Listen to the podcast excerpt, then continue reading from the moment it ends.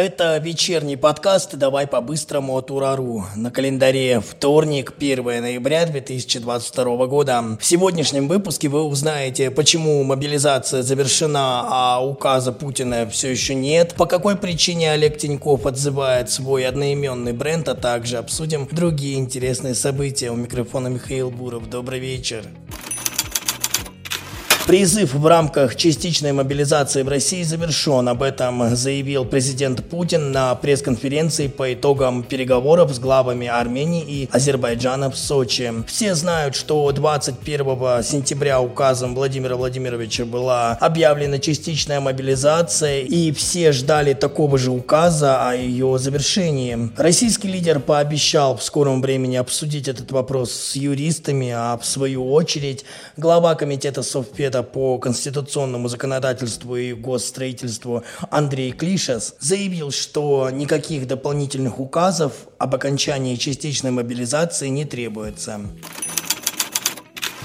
Министр обороны Сергей Шойгу подвел первые итоги. Сейчас в районы боевых действий после обучения и слаживания направлены 87 из 300 тысяч резервистов. Также он отметил, что к работе с мобилизованными привлечено порядка трех тысяч инструкторов с боевым опытом, полученным на спецоперации.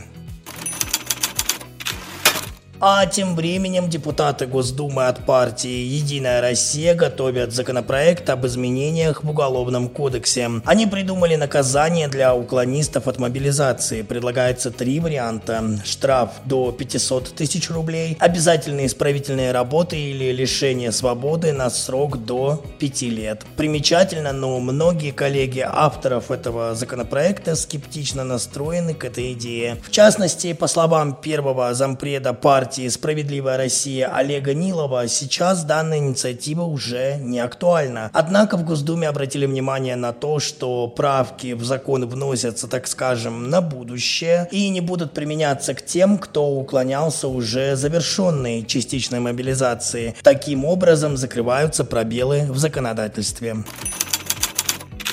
Ну и завершим наш выпуск, пожалуй, самой обсуждаемой темой за сегодня. Известный олигарх Олег Тиньков, основатель одноименного бренда, официально отказался от российского гражданства, чем похвастался в заблокированном в России Инстаграме. Но на утро пост почему-то магическим образом исчез. Сам Тиньков позже уже в следующем посте сослался на то, что якобы его удалили российские айтишники, и в этой же публикации сказал, что начинает процесс отзыва своего бренда Тиньков из банка. По его мнению, новое руководство банка уж очень плохо справляется с управлением. В ответ на это в пресс-службе компании заявили, что банку Тиньков принадлежат все юридические права на бренд. И вот гадай теперь, что это. Заранее продуманный многоходовый хайп и пиар или огромный скандал, который вскоре станет размером со слона. Следим за развитием событий, но что-то мне подсказывает, что пахнет здесь жареным. Интересно, а чьим именем теперь будет называться банк?